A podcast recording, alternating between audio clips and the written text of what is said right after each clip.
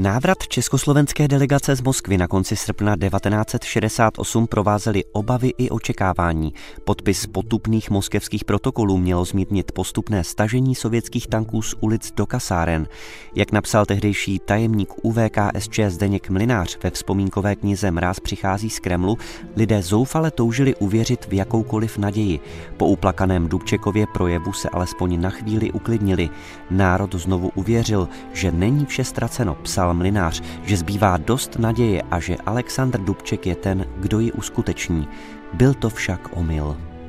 Moskevské politbyro mělo zřejmě vše do posledního detailu připravené už v Moskvě. Odstranit bezprostředně po podpisu protokolu Dubčeka a jeho nejbližší spolupracovníky z nejvyšší politiky bylo nemožné. Lidé by jen těžko uvěřili lidem přímo napojeným na sovětské vedení. Velká část veřejnosti už tehdy považovala funkcionáře kolem Vasila Bilaka a Aloise Indry za kolaboranty a v čele strany by je akceptovala jen obtížně. Mnohem lepším scénářem byla dobře promyšlená sovětská taktika, ve které by role užitečných hlupáků sehrály přímo tváře reformního procesu.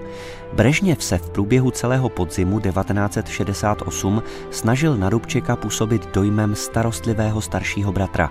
Nechal ho žít v iluzi, že vojska zemí Varšavské smlouvy Československo po normalizaci poměrů opustí a že okamžitý odchod prvního tajemníka z funkce by jen rozhorčilo veřejnost, která s ním stále ještě sympatizovala. Podobně sovětští pohlaváři komunikovali i s ministerským předsedou Oldřichem Černíkem a dalšími reformátory. Chtěli je udržet u moci co nejdéle, ale přitom je postupně obklopovali lidmi, kteří měli plnou důvěru Moskvy a byli připraveni tváře Pražského jara kdykoliv zradit a vystřídat.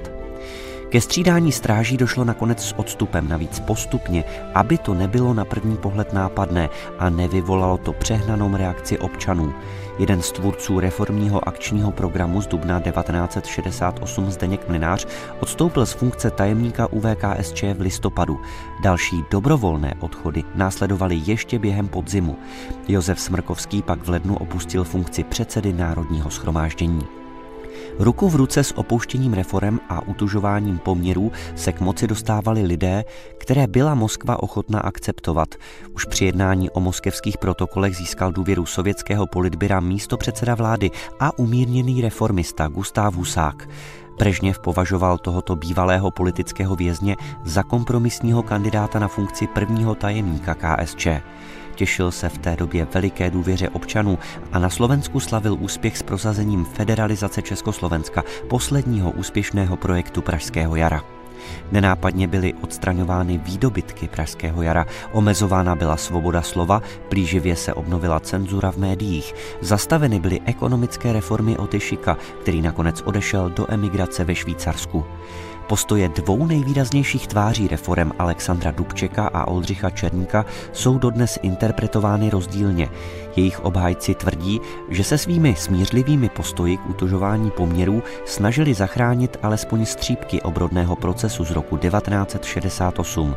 Jejich kritici tvrdí, že upřednostnili osobní prospěch a mocenské ambice, aniž by ovšem tušili, že je Moskva s kolaboranty už dávno odepsali. Vzhledem k tomu, že Dubček sám nepřiznal po návratu z Moskvy, že se tady zavázal k ukončení reform, tak tady stále panovala jakási taková naděje nebo víra, z dnešního pohledu možná naivní, že reformy budou nějakým způsobem pokračovat. Ale to se v tom roce 69, zejména v průběhu léta, ukázalo jako nereálné, jako naivní.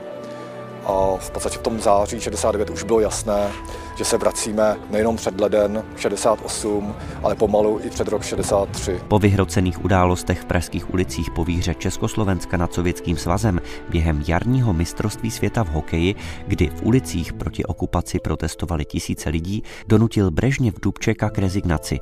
Na jeho místo nastoupil Gustáv Sák, menší zlo, jak se tehdy o něm mezi lidmi mluvilo. Mně byla na ramena zložená ťažká zodpovednosť.